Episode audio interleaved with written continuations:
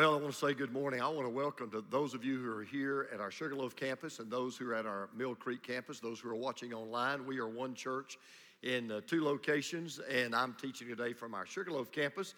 And if you don't attend, you're just kind of on the computer. I want to encourage you to get out of your house and come to one of our campuses and see what God is doing and kind of get in on it firsthand for yourself.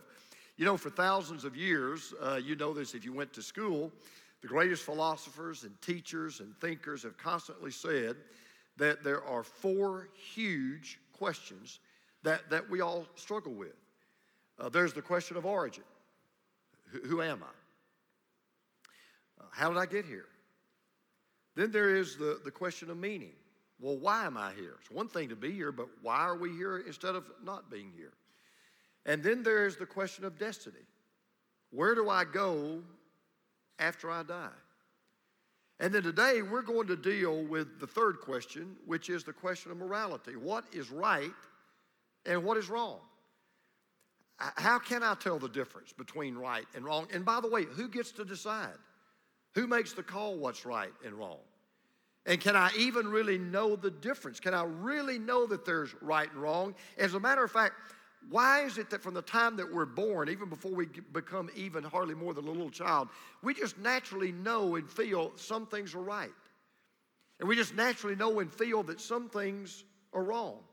Where does this ought to do come from? Where does this feeling of ought not to do come from? Well, we've been dealing with these questions in a series that we called Stumped.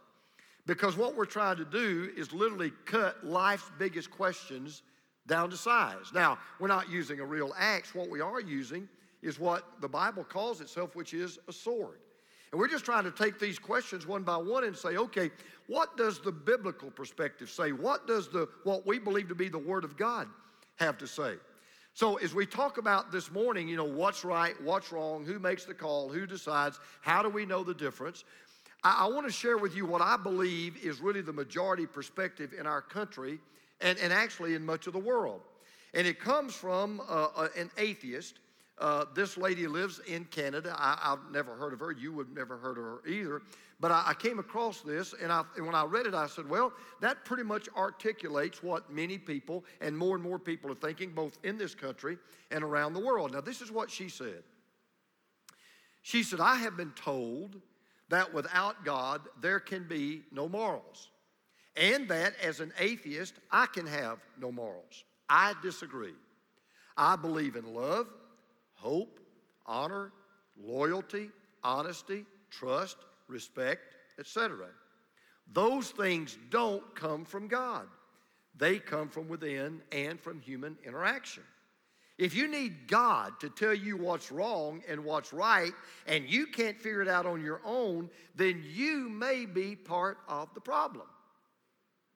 Now, I want to give her credit because she really has indeed put the question squarely in front of us. And here is the question can you have, and the key word here is objective, can you have objective morality without God?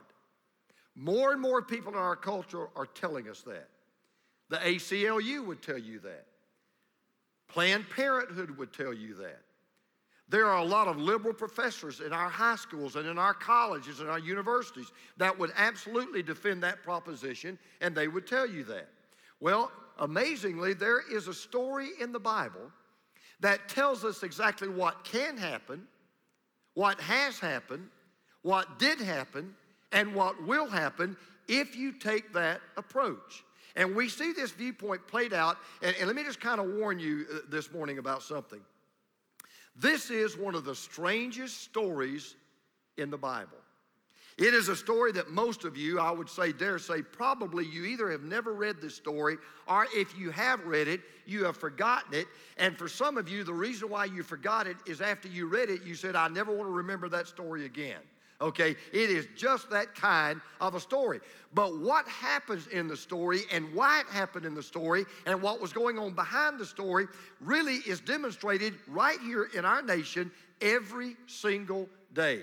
So if you brought a copy of God's Word, and I hope you're saying, man, I want to hear this story, I want you to turn to a book of the Bible called Judges, okay? It's in the Old Testament. Let me just kind of get you started. If you go to the beginning of the Bible, there's Genesis, Exodus, Leviticus, Numbers, Deuteronomy, Joshua, Judges. It's right in about the seventh book in the Bible. Now, let me just go ahead and warn you of something right now. If you were to put this story on the screen, if, you, if Hollywood were to make a movie out of this, it would easily get an R rating, if not worse. And I'm, I'm not really exaggerating, and you'll see why I say this. Let me give you the backdrop of the story, then we're going to begin telling you the story. The story takes place in the nation of Israel. There's no king, there is no central government.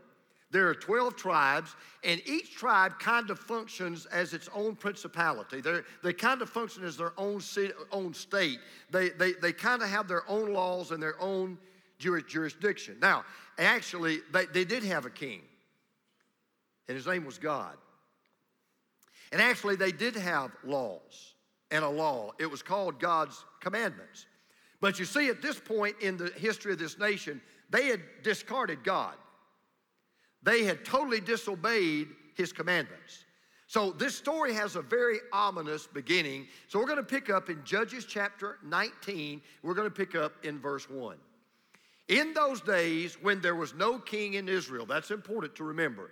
In those days when there was no king in Israel, a certain Levite was sojourning in the remote parts of the hill country of Ephraim, who took to himself a concubine from Bethlehem in Judah. And his concubine was unfaithful to him, and she went away from him to her father's house at Bethlehem in Judah and was there some four months. Then her husband arose and went after her to speak kindly to her and to bring her back. He had with him a servant and a couple of donkeys. And she brought him into her father's house. And she brought, and, and, and when the girl's father saw him, he came with joy to meet him. So here we have a Levite. Now, let me tell you why that's important. A Levite was a priest, and he so he was supposed to be a man of God. He was supposed to be a very holy man. He was a custodian of God's law, except he wasn't. He wasn't a godly man. He didn't pay any attention to God's word. He was a very wicked man. And we're told that he had a concubine. Now, if you don't know what a concubine is, you got to go back to biblical days a lot different than it is today in some ways. A concubine is, is what, what we would call today a legalized mistress. Now, there are men today that have mistresses. We know that. There may be even a man, someone, woman, maybe you've got a mistress on the side. But it's always on the side, it's always in secret. Back in Bible days, you didn't make a secret of it. It was a legalized way of doing business. A man had a wife, but a man also had concubines. Now, God allowed this, but God never encouraged it, God never wanted it, and God never approved it. But that was life back in those days. Well, this concubine, in effect, becomes an adulteress because, ladies, I hate to tell you, there was a double standard.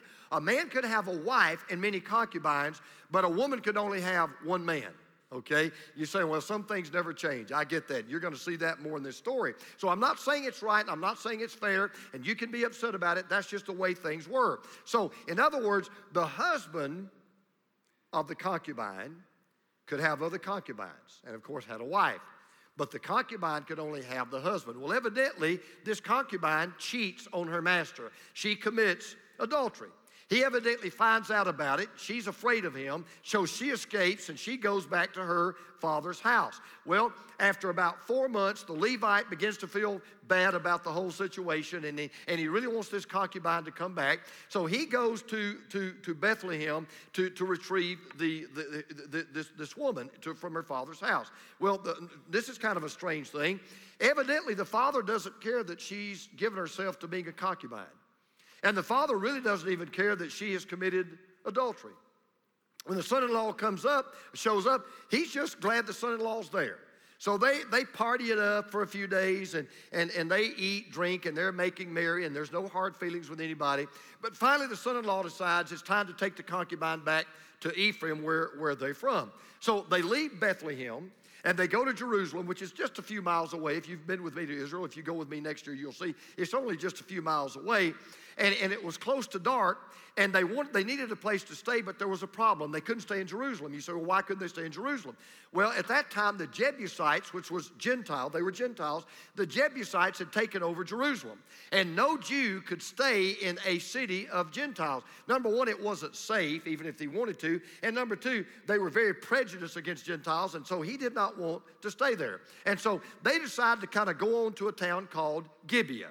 Now, when they arrive in this little town called Gibeah, here's what they do. There was another interesting custom you had in Bible days. They didn't have hotels and motels like you would think about we have. They didn't have Motel Sixes and Holiday Inn Expresses and all that. And, and so what you would do, and, and, a lot of people couldn't afford it even if you did. So when you needed a place to stay and you were in a strange city, there was a custom that you would go to the city square and you just sit down. Well, the East, even to this day, is true. There's a very strong law of hospitality in the East, And if somebody came along and they saw you sitting on the city square, the law of hospitality said they were obligated to take you into their home.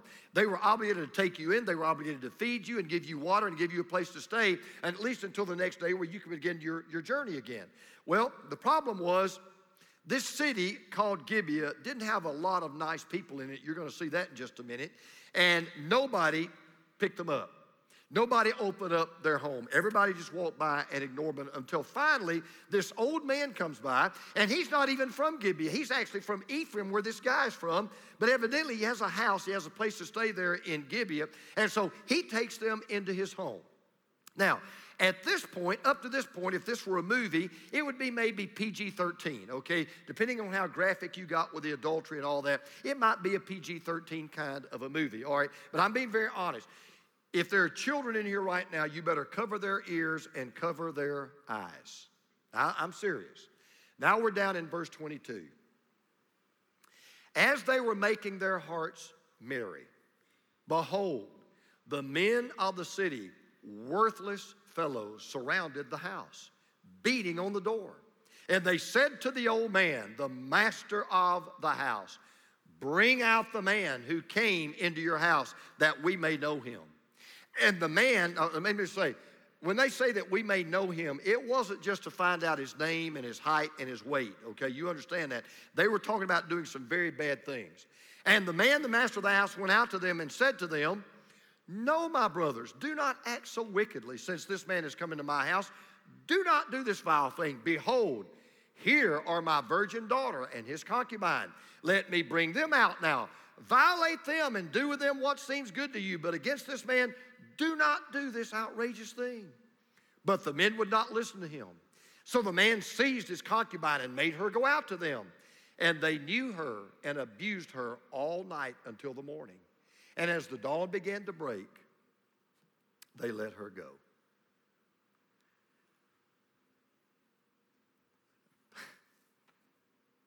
It is what it is. I mean, if you're expecting commentary from me, I don't think I'm going to say anything else. There's just not too much to say. I, I think you would agree. If you, if you don't know the Bible or know much about the Bible, there's not a more vile, wicked, make you sick to your stomach scene in all of the Bible than what I just read to you. It gets worse. Verse 26. And as morning appeared, the woman came and fell down at the door of the man's house where her master was until it was light. And her master rose up in the morning, and when he opened the doors of the house and went out to go his own way, there was his concubine lying at the door of the house with her hands on the threshold. He said to her, Get up, let us be going. But there was no answer. Then he put her on the donkey, and the man rose up and went away to his home. This gutless coward of a man allows this concubine to be raped and abused all night, doesn't do a thing about it. Gets up the next morning, finds her lying at the door. When he finds her lying at the door, does he call 911? Does he try to give her CPR? Does he bandage her wounds? Does he take her in and lie her on a bed and see if he can do anything for her physical condition? No. What does he say to her? Very tenderly and lovingly Get up. Time to go. Let's go about our business. But then he realizes she's dead. And now he's angry. Oh, he's not angry because she was raped all night. He's not angry because she was abused. He's angry because he's lost his concubine. He's angry because he no longer has his property. So the law of, hospitality has been violated. His concubine's been raped. She's been murdered. Justice must be done. Revenge must be taken. But he can't do it by himself. To make sure that all of his fellow Israelites will back him up and they'll come to his aid and they'll make sure his justice is done, he does the following. Chapter 19, verse 20.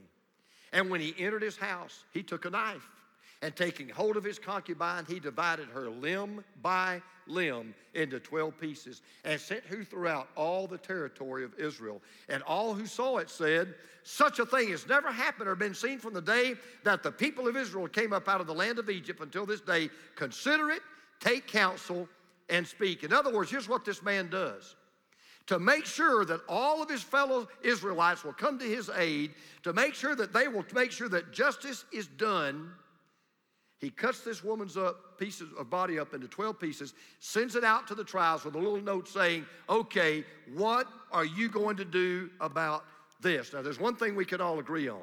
If you open up a, a box in your, if you, if you go, go to your mailbox tomorrow and you open up a box and you find a hand or a foot or a leg in it, it will get your attention. Right? We'll agree on that. Okay, so it, it has got their attention. Mission accomplished. Now 11 tribes are royally ticked off. They are as mad as mad can get, and they are determined they're going to see to it that justice is done. So they form an army of 400,000 men to take care of this problem and to bring this man to justice. Now, they take three vows, and this is important part of the story, so don't miss this. They take three promises. They make three promises. They take three vows. All 400,000 men take these oaths. Number one, no one will go home until Gibeah is attacked and destroyed. In other words, nobody gets to go home, nobody goes on leave, nobody gets furloughed until the deed is done, until justice is taken. Number two, anyone who does not join against Gibeah will be killed. In other words, this is not a volunteer army. You're being drafted, and you either put on the uniform or we'll kill you on the spot. Number three, no one will allow his daughter to marry anyone from the tribe of Benjamin. Now keep that one in mind. That's going to come back later on in the story, okay? So you can't go home until the until the until the job is done. If you don't if you don't decide to fight, you're going to die. And after this thing is over, if you've got any daughters, you are not to give them to a man that belongs to the tribe of Benjamin. Now, at this point in the story, a very reasonable demand is made, okay? We're in chapter 20 now, verse 12. And the tribes of Israel sent men throughout all the tribe of Benjamin, saying, What evil is this that has taken place among you? Now, therefore, give up the men, the worthless fellows in Gibeah, that we may put them to death and purge evil from Israel. But the Benjamites would not listen to the voice of their brothers, the people of Israel. Now, this story is getting more bizarre. All this 400,000 man army wanted was what you would expect they wanted. They said they come to the tribe of Benjamin and say, Look, we don't want any trouble. This doesn't need to get out of hand. We're, we do not want war. All we want, bring us the guilty parties. Just bring us the men that did this evil deed. They deserve to die. We believe in capital punishment. We're going to put them to death. The evil will be purged from Israel. We'll go our home. You'll go to your home. We'll all get along. We'll all forget the whole thing ever happened, and we will live happily ever after. And what do the Benjamites do? they say, No. We're going to fight against what is right and we're going to fight for what is wrong. Now you're sitting there going, Are you kidding me? They're gonna, they're willing to lay their life on the line for what's wrong, and they're willing to lay their life on the line to fight against what's right. Does that surprise you? Do you read your paper? What do you think's happening up in Washington every single day? So let me just call this out and save your email because if you email me about this, you're going to make me very angry. It is a disgrace that we don't have the moral turpitude and integrity to defund something as wicked as Planned Parenthood. It is disgraceful. It is disgraceful. Don't tell me what all the good they do. I don't want to hear it. We have people that will fight for what's wrong and fight against what is right. Some things never change. The Benjamites say, We're not going to bring these men out to you. You're not going to have justice done here. So, because of time, we'll move ahead in the story. After two unsuccessful attacks where 2,000 Israelites are killed, on the third attack, they're finally successful. And they wipe out the entire tribe of Benjamin except 600 Benjamites who escape. They, they, they get away. But they're not done. Chapter 20, verse 48. Now listen. And the men of Israel turned back against the people of Benjamin and struck them with the edge of the sword. The city, the men, the beast, and all that they found, and all the towns that they found, they set on fire. They kill everything. They kill everyone. They kill the dogs, they kill the cats, they kill the cattle, they kill the cattle, they kill the animals, they set the towns on fire. It is a scorched earth policy on steroids. But now the Israelites realize something because they do have a conscience. And after it's all said and done, they go, wait a minute. We've almost wiped out an entire tribe. It's not our job to say how many tribes there ought to be. God's the one that chose 12 tribes, and there are now 11 tribes and only one tribe barely in existence. And so their sense of family kicks in, and they realize we don't want to be responsible for the total disappearance of the 12th tribe. And they knew that there were 600 male Benjamites who left, who escaped, and the only way the tribe would survive was if these 600 men could marry women and have children to propagate the tribe and continue to live. But there was a problem. You remember the problem? They had taken an oath. They said, can't marry our daughters, not going to give our daughters. We say you cannot do that, so you can't marry them. Well, who are they going to marry? They can't marry Gentile daughters because they marry Gentile women, then they're not going to propagate the purity of the race. So they got a quandary. But then all of a sudden, they remembered something else. Chapter 21, verse 8. And they said, What one is there of the tribes of Israel that did not come up to the Lord to Mizpah? And behold, no one had come to the camp from Jabesh Gilead to the assembly. For when the people were mustered, behold, not one of the inhabitants of Jabesh Gilead was there. In other words, of all the tribes and all the people, so I don't know how it fell through the cracks, but Jabesh Gilead had not sent anyone to fight. Okay, so what are they going to do? You think the solution's real easy. You say, okay, man, this has really kind of worked out for everybody's good. They'll just simply go and they'll simply take some of the daughters from the tribe of Jabesh Gilead, give them to the Benjam- Benjamites, let them marry, let them have children, and everybody can live happily ever after. No, they didn't do it that way. Here's what they did, verse 10. So the congregation sent 12,000 of their bravest men there and they commanded them, Go and strike the inhabitants of Jabesh Gilead with the edge of the sword, also the women and the little ones. This is what you shall do. Every male and every woman that has lain with a male, you shall devote to destruction. And they found among the inhabitants of Jabesh Gilead 400 young virgins who had not known a man by lying with him, and they brought them to the camp at Shiloh, which is in the land of Canaan. So they, they, they, they go into one of their own cities, one of their own tribes, who had not contributed to anyone to the army.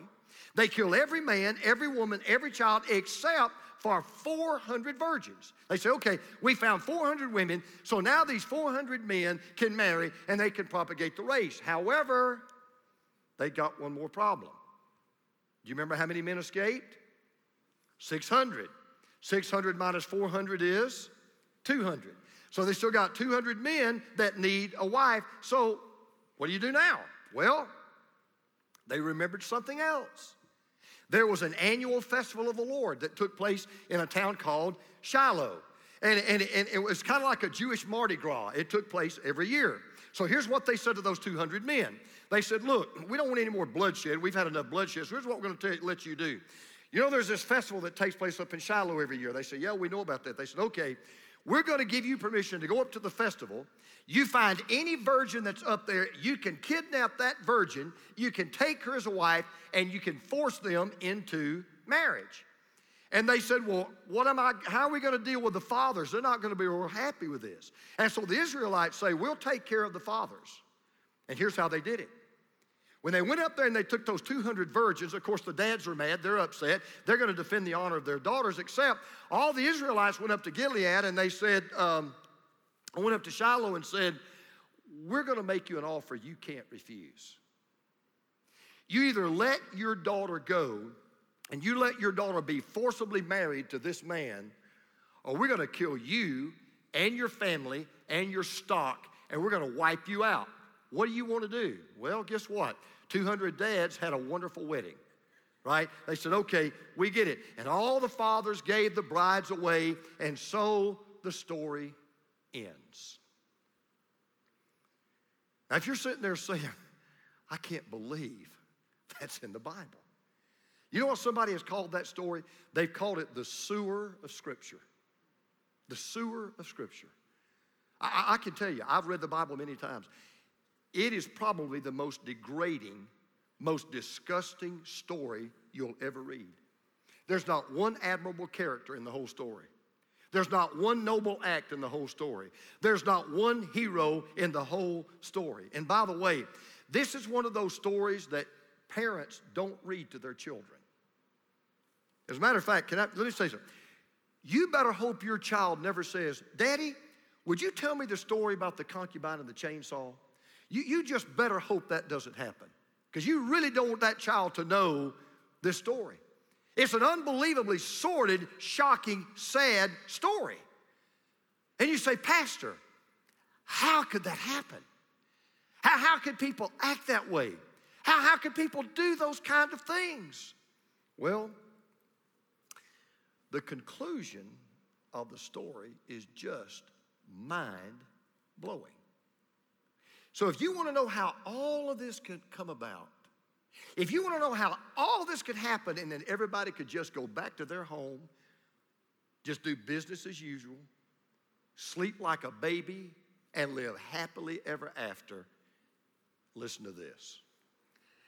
And the people of Israel departed from there at that time, every man to his tribe and family, and, went, and they went out from there, every man to his inheritance. Now just wait. You mean after the rape, after the killings, after the genocide, after the mutilation, and after the indifference of all of it, you mean people just went back to work? You mean people just went back to their farms? You mean people just went back to their to their to their places of business? People just went back to their hobbies? Yep. And here's the explanation. Because in those days there was no king in Israel. And everyone did what was right in his own eyes.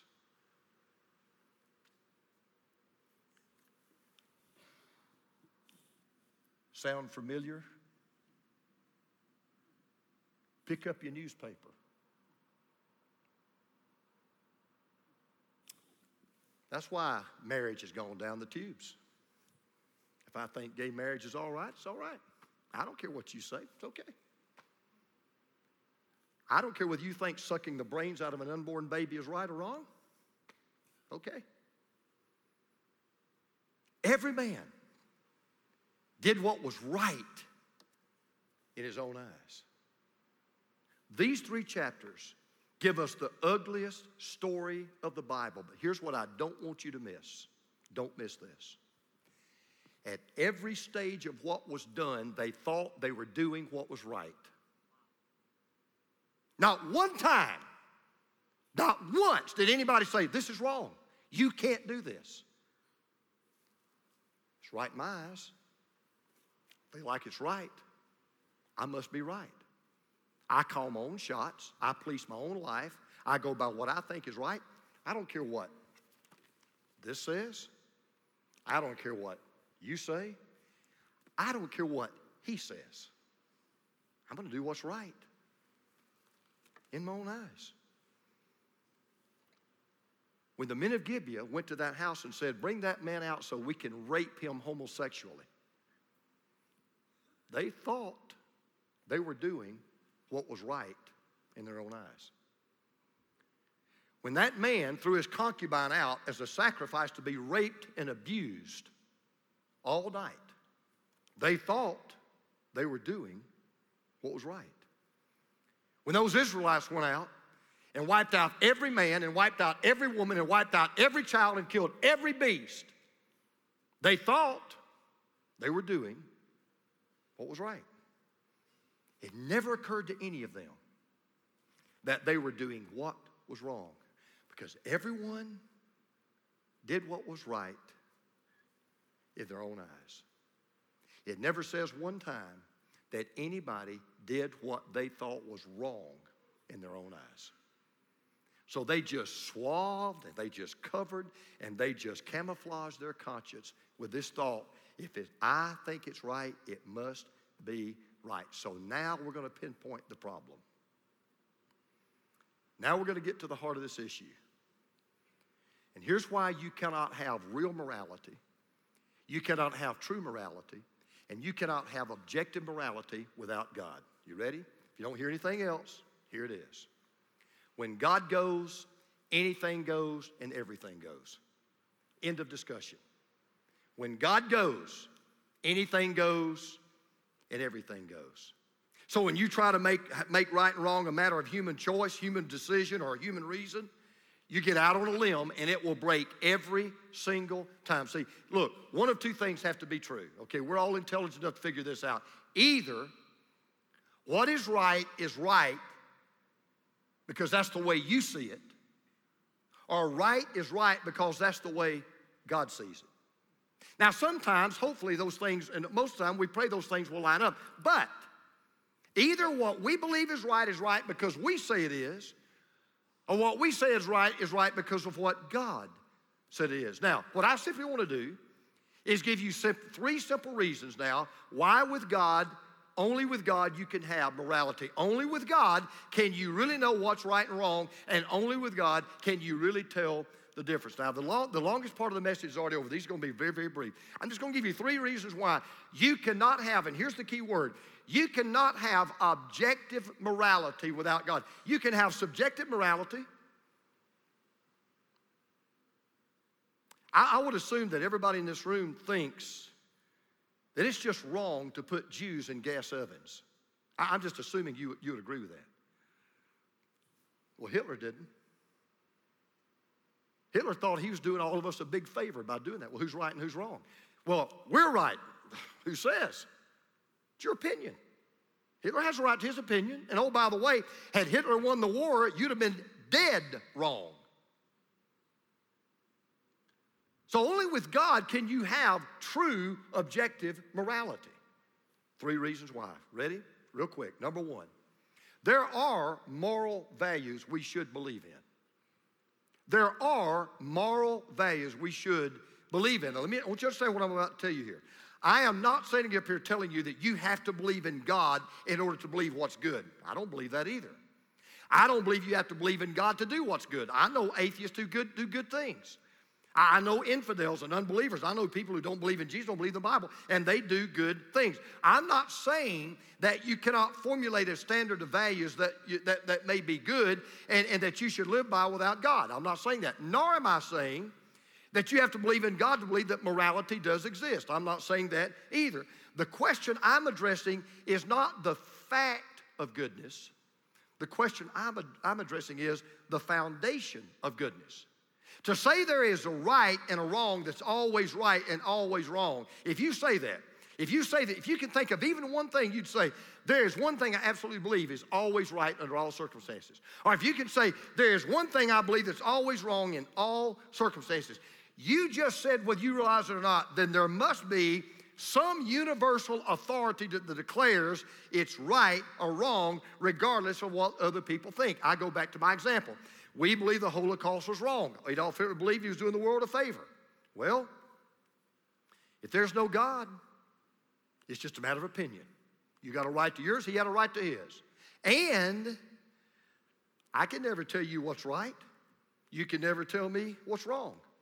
And if I can never tell you what's right, i.e., well, that may be right for you, but it's not right for me. That may be wrong for you, it's not wrong for me.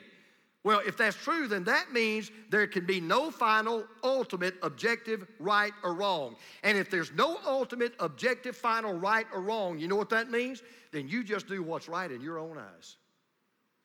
That's what's left. So, problem is this. What messes that whole deal up, the fly in the ointment, is God has told us what's right. And God has told us what's wrong. And it really doesn't matter to God whether you like it or not, agree with it or not. Can I just, can I just let you on a secret? If you're an atheist this morning, can I just tell you this? It doesn't bother God you don't believe in Him. You think He loses sleep over that? He don't care. You think it bothers God that you don't agree with His laws, but in the end, it doesn't matter. His laws are true whether you believe them or not. And the Word of God is very plain. There is a right and there is a wrong, and they're found in His commandments. Psalm 119, 60, 160 puts it this way The sum of your word is truth, and every one of your righteous rules endures forever. In other words, the psalmist says, God tells us what we can and should do. God tells us what we can't and shouldn't do. And what He tells us, He tells everybody. And what He tells us at any time, He tells us for all time. There are moral values we should believe in. Number two, there are moral virtues we should live by. There are moral virtues we should live by. Now, again, I'm not saying this. Over the last several decades, anthropologists have done an exhaustive study of the various cultures of the world. You know what? One of the most astounding findings they, they, they have discovered over the last several years, over the last several, probably about the last 50 years, here's what they've discovered morality is universal. Morality is universal. Scholars have never found a culture ever, not past or present, they've never found a culture that doesn't have some system of morality. You go to any culture in the world, go to any group of people in the world, they have a set of rules. They have a set of things they say, okay, these are right, these are wrong, these you do, these you don't. Every single culture has that. Now, the standards of morality may differ from one culture to another or even within a culture. But every culture knows there is a difference between right and wrong, between what ought to be and what not, or what ought not to be. And matter of fact, Jesus even said, believe it or not, these moral virtues can be summed up in one single word. And that word needs to flow in two directions. And I bet you know what that word is, right? That word is love. Jesus said, that, that's it. Jesus said, Hey, I can tell you the virtues you ought to live by. It's a vertical virtue. Love the Lord your God with all your heart, soul, mind, and strength. And it is a horizontal virtue. Love your neighbor as yourself. And Jesus said, When you follow those two commandments, what do you think you'll find? You'll find loyalty, you'll find honesty, You'll find generosity. You'll find sacrifice. In other words, you'll find what's good and you'll find what is right. So there are moral, moral values that we should believe in. There are moral virtues that we should live by. And listen to this here's last. There is a moral vision we will be judged by. Going to finish up with right here. Let me tell you a final reason why God must be necessary for morality to exist. Final reason. If there is such a thing as right and wrong, and I'm, I'm assuming most of us believe that, if there is such a thing as right and wrong, if there is such a thing as moral and immoral, then this is one thing I don't know how you can argue with this next statement. If there's such a thing as doing right and doing wrong, and such a thing as doing things that are moral and immoral,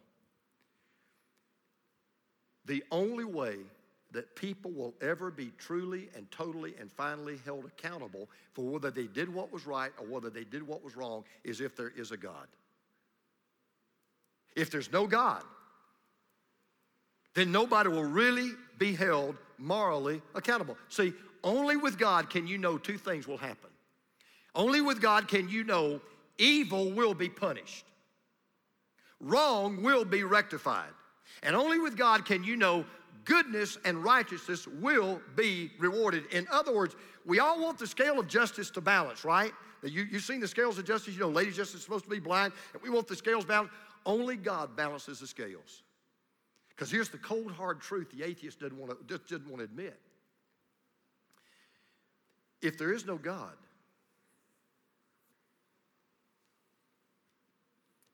Hitler gets away with it. It's worse than that. And I'm going to deal with this next week. if there is no God, why do you even care about doing what's right? Why does it matter? You're going to die anyway.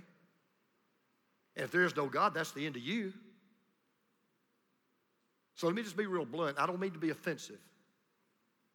But if you had a son or a daughter or a brother or a sister or a dad or a mom that has fought overseas and given their life for this country, I want you to hear I'm about say. I'm thankful for them. Please, please hear me. I'm very grateful. But if there is no God, what they did wasn't noble, it was stupid. If all you're going to do is die and that's the end of you anyway, why would you go die for somebody else? If this is all there is, if this is the end, I'm kind of giving you a sneak preview of next week. If this is the end of it, this is all, you die, and that's it, you're done. You're just going to nothingness. What does it matter? So only with God can you really know that the scales of justice will be balanced. So let's just let me, let me put it this way. Let's suppose that without God you could have morality. All right, here's the question I'm asking you. Can you please tell me what good is morality without accountability? If this life is all there is, what difference does it make whether you live like Mother Teresa or Adolf Hitler? What difference does it make without God?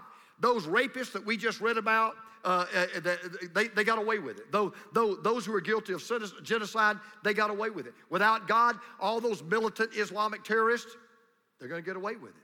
Without God, unjust judges and crooked politicians and religious hypocrites, they get away with it. So let me just tell you, this is just me, okay? This is me.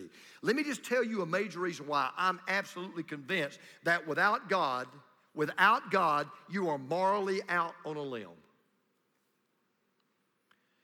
One thing tells me forever, and you will never change my mind on this. There is a right that never changes, and there is a wrong that never changes. And you know what that is? The one thing that tells me that has to be true is Jesus Christ on the cross. Jesus Christ on the cross tells me there's got to be a right that never changes and it's always right. There's got to be a wrong that's always wrong and it never, ever changes because Jesus died for the wrong so that we could be made right and He alone decides which is which. So, to put it in a good way that maybe probably better than I've tried to put it, you may remember the news commentator Ted Koppel, who for many years was on Nightline. I don't even know if Ted Koppel's a believer or not, but he said something that's so wise, and it really summarized what I've been saying to you this morning, and I want you to listen to what he said. He said, There is harmony and inner peace to be found in following a moral compass that points in the same direction regardless of fashion or trend. He's dead right. You can call me intolerant. You can call me bigoted. You can call me a Pharisaical fundamentalist. That's fine.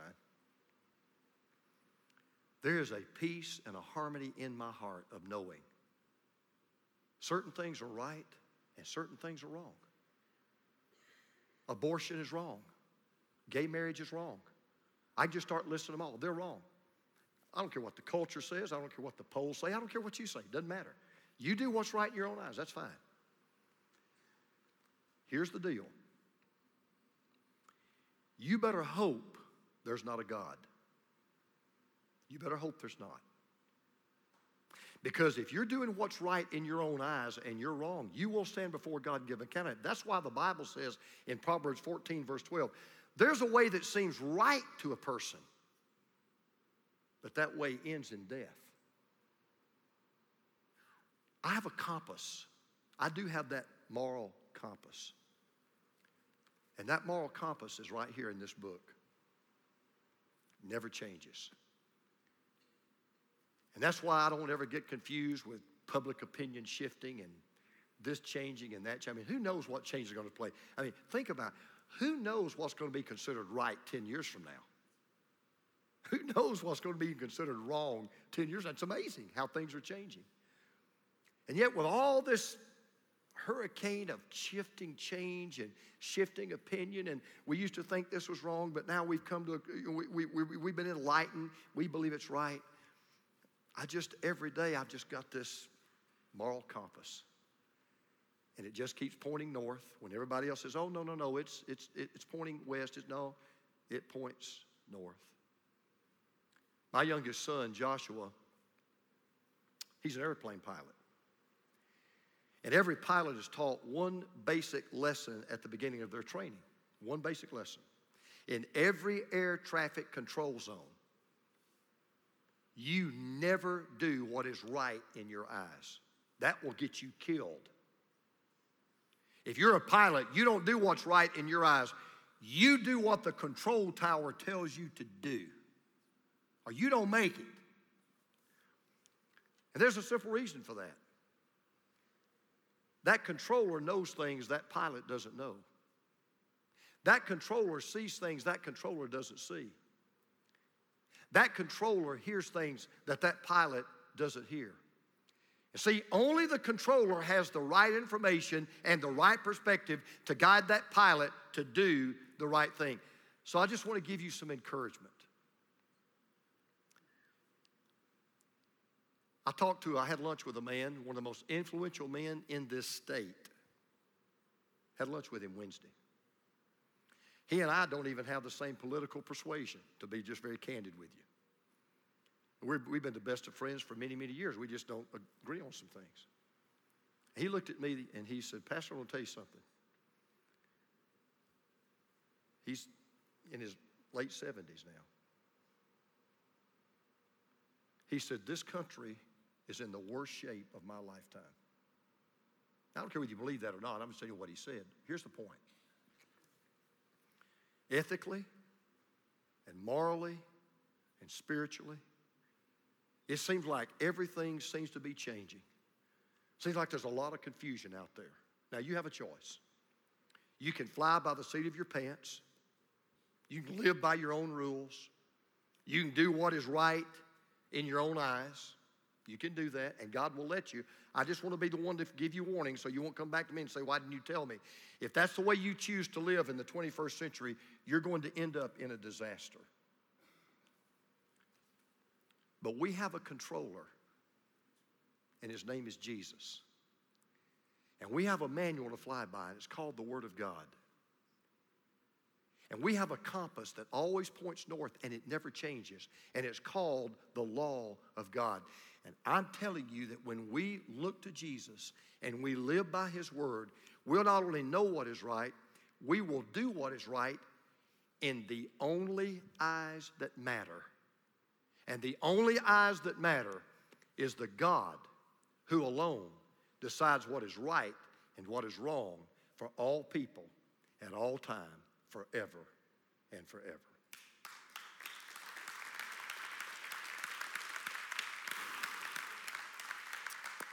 So, let's pray together. With heads bowed, with eyes closed.